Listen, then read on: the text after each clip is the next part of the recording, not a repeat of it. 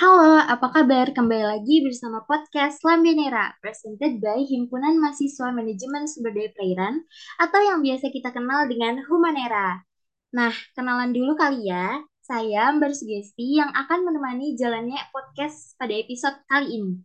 Senang sekali nih saya bisa menyapa kembali teman-teman FPK, khususnya untuk mahasiswa manajemen sumber daya perairan. Pada episode kali ini, kita akan membahas hal menarik nih, yaitu mengenai perasaan mahasiswa rantau dan homesick. Podcast kali ini kita ditemani oleh dua orang mahasiswi dari manajemen sumber daya perairan nih. Yang pertama, ada Kak Niputo Ayutia Natalia selaku mahasiswi MSP Angkatan 21. Dan yang kedua ada Audina Puspita selaku mahasiswi MSP Angkatan 22. Halo semuanya, apa kabar? Halo Mbak Ambar, terima kasih. Kabarku baik. Halo Kak? Ambar. Nah, ini lagi pada sibuk praktikum kan ya? Dari Tian nih, gimana semester limanya lancar? Eh, lumayan sih kalau untuk sampai saat ini lancar lah ya, masih Lancar lancar. Alhamdulillah. Kalau Mm-mm. untuk eh, Audina gimana Audina? Semester 3 kan ya? Iya Kak, Alhamdulillah juga eh, masih lancar sih, masih bisa di-handle juga. Alhamdulillah kalau kayak gitu. Nah, kalau boleh tahu nih yang pertama aku nanya ke Audina dulu. Audina aslinya orang mana ya? Jombang Kak. Nah, kalau Tian, orang mana Tian? Aku aku asli dari Sorong, Papua Barat. Jauh ya kalian Iya, iya jauh banget. Nah, oke. Mungkin aku mulai aja kali ya untuk pertanyaan pertama. Eh, Oke. untuk pertanyaan pertama, aku pengen nanya nih ke kalian. Eh, gimana sih rasanya jadi mahasiswa manajemen sumber daya perairan khususnya di Universitas Brawijaya nih?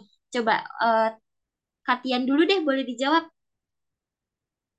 Oh, aku duluan ya. Nah, kalau aku pribadi ya, aku itu merasa bangga sih pastinya. Apalagi selama bergabung dengan keluarga MSP, aku belajar banyak hal dari dosen-dosen dan juga terutama dari teman-teman di FPIK dan juga teman-teman terdekat aku, terutama karena aku dari MSP, jadi aku belajar banyak hal juga dari teman-teman MSP. Seperti itu Mbak Ambar. Oke, mantap ya. Nah, kalau untuk Audina nih, gimana nih perasaannya Audina? Jadi salah satu mahasiswi manajemen sumber daya perairan.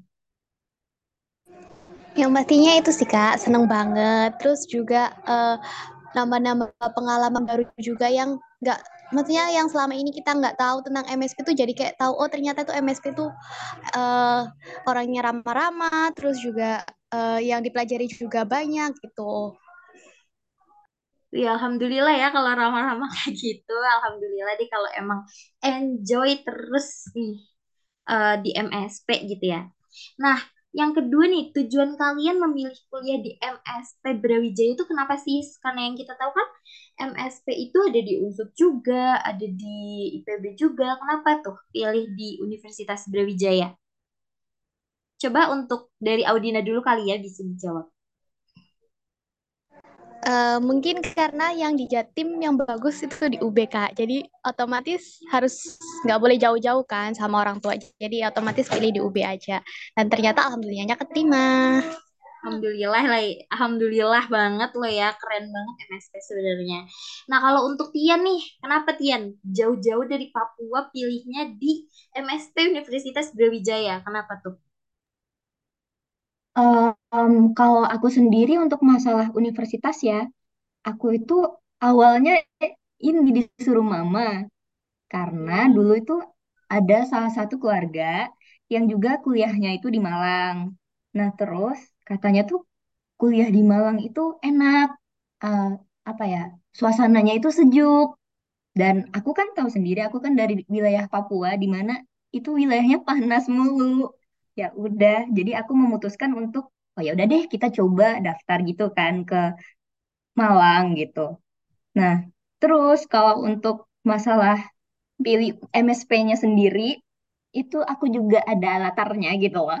Hmm, gimana tuh? Itu awalnya tuh gini, awalnya gini. Aku awalnya tuh kan pengennya jadi dokter ya. Tapi sama Tuhan mungkin punya jalan yang lain untuk aku kan. Jadi akhirnya aku memutuskan untuk masuk ke MSP sendiri karena dulu aku pernah liburan ke Raja Ampat. Nah, terus sewaktu aku liburan di Raja Ampat itu, aku lihat gitu, wah itu lingkungan di Raja Ampat bener-bener bersih pesisirnya, terus Oh kayak iya. terawat gitu kan. Jadi aku mikir kayak kok kenapa gitu ya, kok bisa wilayah Raja Ampat itu lebih terawat gitu dibandingkan dengan wilayah yang ada di Sorong gitu, pesisir Sorong. ya udah. Jadi aku kayak kepikiran terus dan akhirnya aku memutuskan untuk masuk ke dunia perikanan gitu. Dan setelah aku cari-cari apa ya gitu ya kira-kira yang cocok gitu. Oh MSP gitu.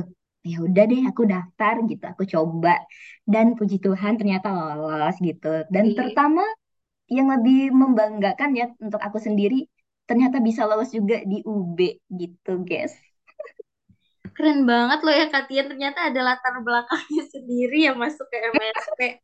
Gile, keren banget tapi itu latar belakangnya unik oh ya thank you Nah, ini kan seperti yang kita tahu nih ya, kalian kan dari kota-kota yang beda. Maksudnya bukan dari Malang asli gitu loh ya, dari Audina, dari Jombang, nah apalagi Tian dari Papua. Nah, itu kan pasti datang ke Malang tuh, Malang pasti beda lah ya, dimulai dari cuacanya, pasti dingin kan di sini. Nah, gimana sih cara kalian melakukan adaptasi di kota Malang yang sebesar ini? Aku mau, mau tahu jawabannya deh dari Tian dulu. Hmm, sama ya seperti yang Kak Ambar katakan tadi sebelumnya. Nah, aku itu sendiri lebih ini cenderung adaptasinya dengan suhu yang ada di Malang.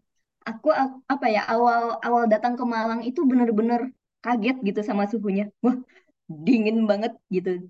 Jauh berbeda dengan yang ada di Sorong. Nah, jadi waktu awal-awal aku datang itu aku mandi pagi untuk kelas jam 9 pagi doang itu aja aku masih menggigil. Nah, tapi semenjak kemarin terutama ya kita yang angkatan 21 kan habis KKN ya MMD. Nah, kebetulan aku itu juga ditempatin di wilayah Batu gitu kan. Nah, jadi kan Iya, wilayah Batu kan tahu sendiri dingin ya. dingin banget sih Hmm, di sana. hmm, ya kan? Nah, itu Aku selama sebulan di sana mau mandi pagi atau mandi sore itu mandinya tuh kan air dingin mulu. Nggak pernah kayak aku masak air atau gimana nggak pernah. Dan airnya itu sedingin es batu Ambar. Wah, emang jadi dingin banget sih di Batu. Parah. iya makanya. Aku mandi tuh itu bener-bener aku baru nyiram air doang. Itu badan aku udah ngeluarin asap. Sedingin itu. Nah ya udah. Jadi waktu selesai MMD Nah, itu kan aku balik lagi ke kota Malangnya kan ya. Nah, itu pas aku balik kosan, aku ngerasa gitu pas bersentuhan dengan air dan kawan-kawannya tuh aku, ah, easy lah, Nah, easy udah lah ya, aman. udah terbiasa gitu ya. Kayak gitu, ntar udah aman lah sekarang. Jadi aku bener-bener udah bisa menerima suhu yang ada di Malang ini Nah, akhirnya. kalau selain suhu nih, apa nih yang perlu diadaptasi? Apakah orang-orangnya? Kan pasti banyak bahasa, itu bahasa. Itu gimana tuh?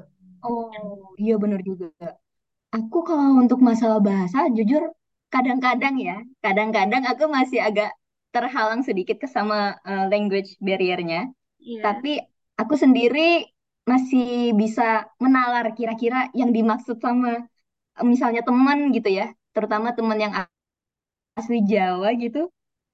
Kalau misalnya mereka ngomong bahasa Jawa dan sekiranya ada beberapa kata yang aku paham, dan mungkin ti- tertiba-tiba gitu ya muncul gitu. Wah ada satu kata nih yang nggak nggak aku paham nih artinya. Tapi ku terta apa ya aku terka dulu ah, kira-kira artinya apa? Kalau semisal aku emang nggak paham itu baru aku tanya sama temanku.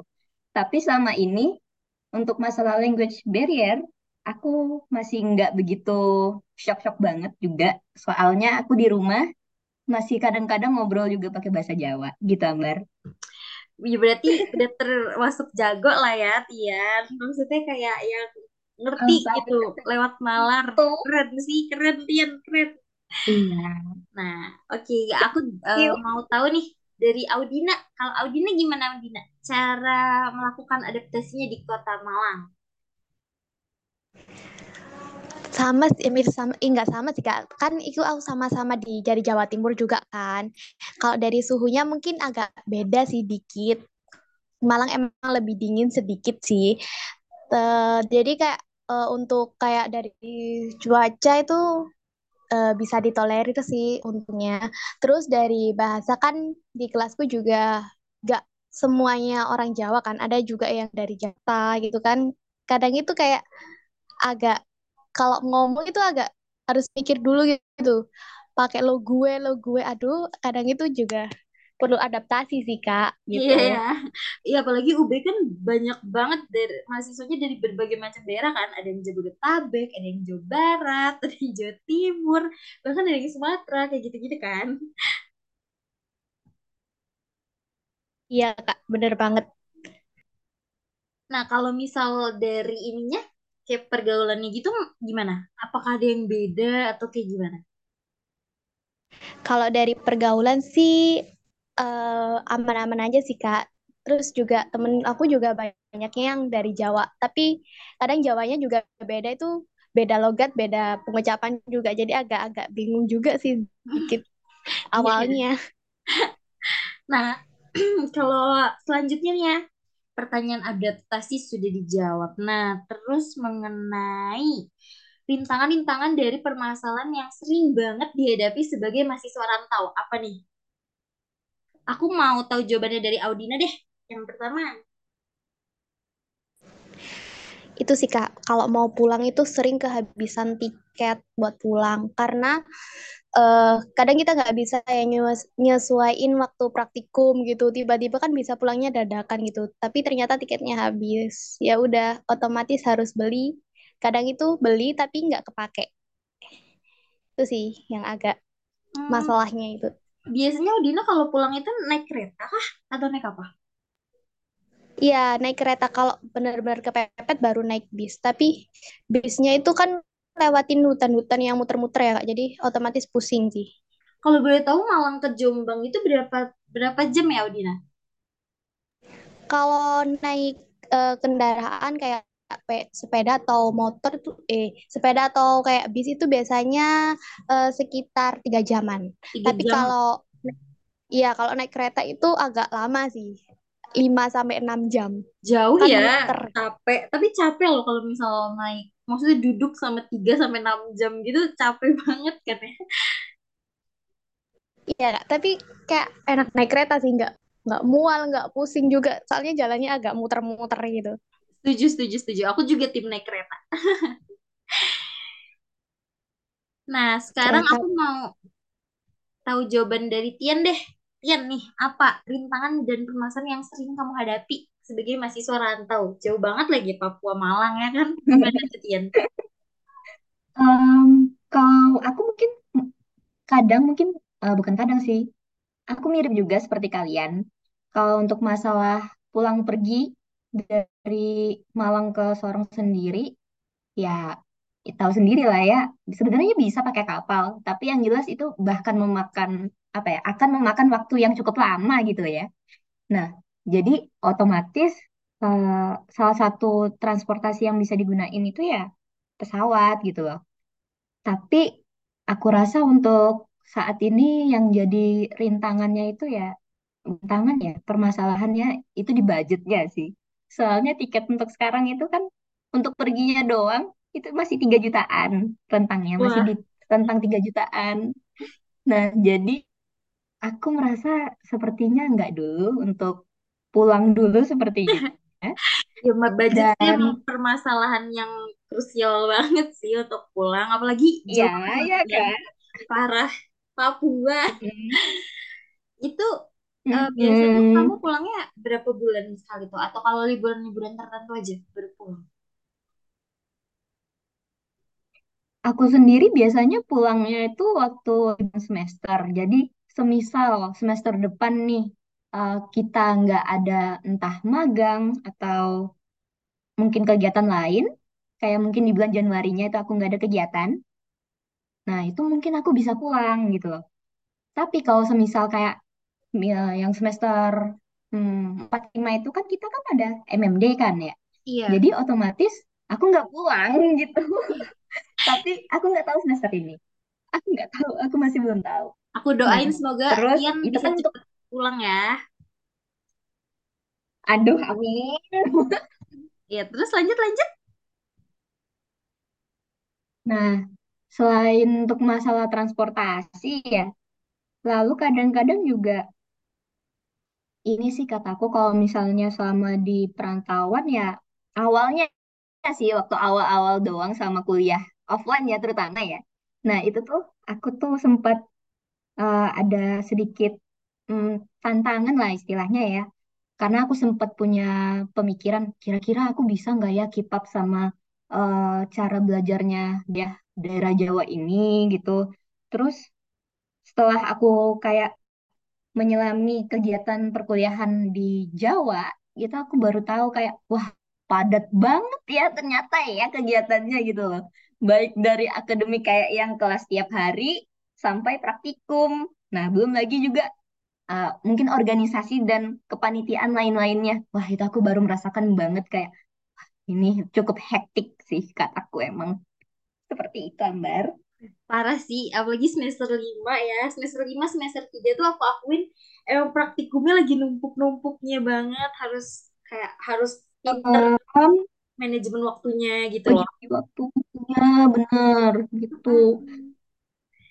Nah, kan kalian kan jauh banget nih dan maksudnya kayak pulangnya itu bisa dihitung jari lah tergantung waktu, tergantung kesempatan kalian bisa pulang gitu kan.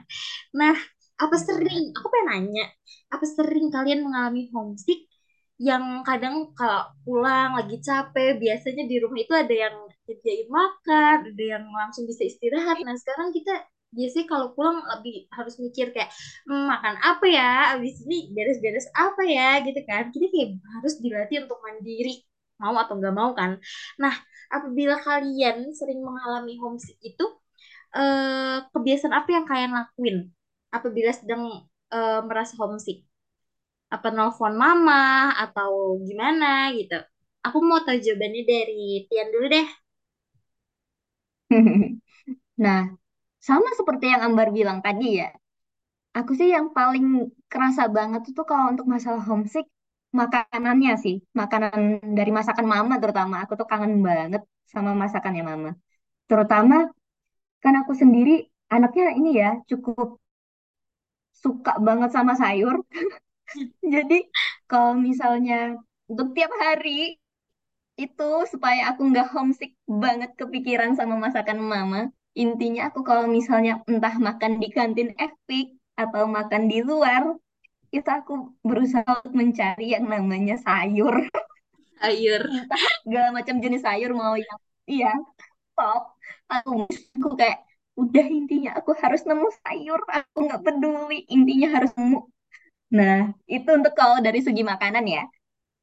Nah, segi Nah lainnya apa lagi nih? kalau untuk homesick kayak kangen sama keluarga itu biasa gimana Mbak? Biasanya apa Tian?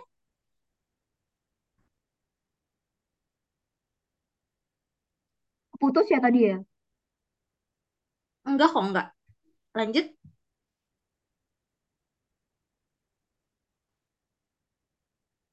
Oh kirain. Nah itu biasanya itu aku ini tiap hari itu kan masanya aku di Veki Mama ya. Nah jadi aku jujur nggak ngerasa homesick homesick banget karena aku dan keluarga aku tuh masih sering komunikasi gitu. Tapi kalau misal sendiri yang tiba-tiba kayak, ih kangen deh gitu.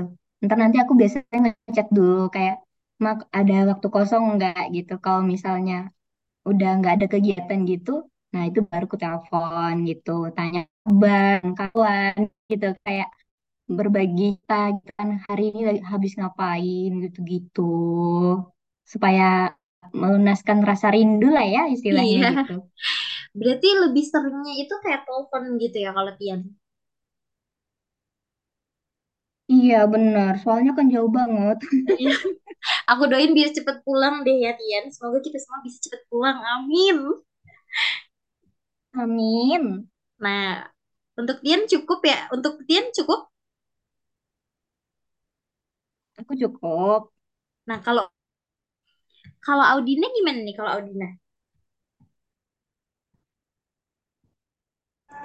Hampir sama sih Kak. Kayak kalau apa gak ada kegiatan kan suka homesick gitu kan di kos diem sendiri itu Eh, pasti lebih langsung kayak telepon orang tua gitu kayak ya udah bahas untuk hari ini aja kayak cerita-cerita udah soalnya kan eh, mungkin karena di rumah terbiasa rame terus tiba-tiba disepi kan pasti kerasa banget gitu.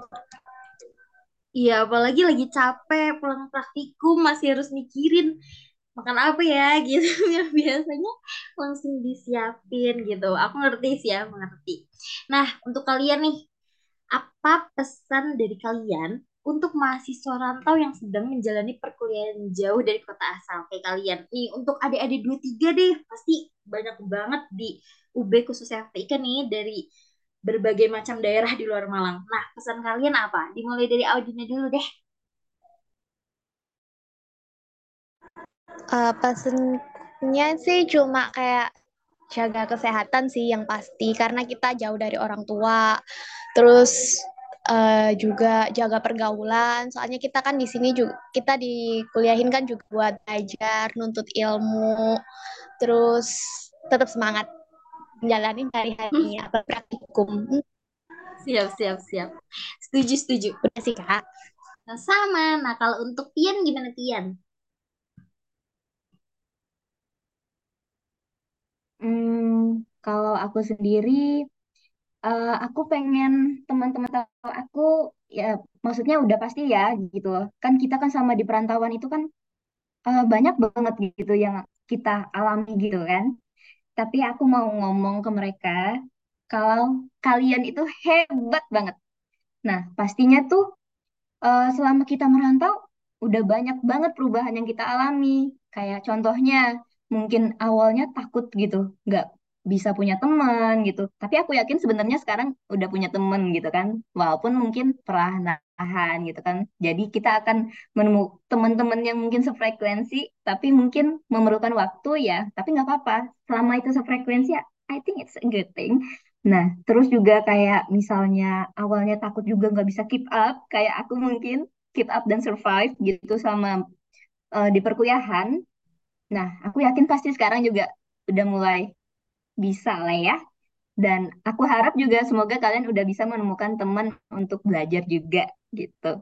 Dan juga pastinya seperti kata Ambar tadi, pastinya kita sekarang udah bisa lebih mandiri dibandingkan sebelumnya. Karena itu aku mau ngucapin terima kasih Terima kasih karena udah mau memberanikan diri untuk merantau. Dan juga terima kasih loh udah mau mencoba untuk menjalani kehidupan di perantauan. Semangat ya, gitu. Terima kasih semuanya. Wih, keren banget pesannya dari Kak Tian. Makasih banyak loh ya, pesannya keren banget dari kalian berdua. Makasih banyak ya. Terima kasih juga, Ambar. Nah, Makasih pertanyaannya kembali. siap, sama-sama. Pertanyaannya udah habis nih. Aku mau ngucapin makasih banget, banget, banget, banget buat Tian dan Audina yang telah meluangkan waktunya untuk dapat mengisi podcast Lambinera pada episode kali ini. Makasih ya. Sama-sama, Ambar. Terima kasih kembali. Sama-sama, Kak. Nah, gimana nih teman-teman podcast Laminera? Podcast episode kali ini seru banget gak sih? Buat teman-teman harus banget nih stay tune, pantengin terus episode-episode podcast Laminera selanjutnya. Saya, Amber Sugesti, pamit, pamit undur diri sampai jumpa di episode selanjutnya. Dadah!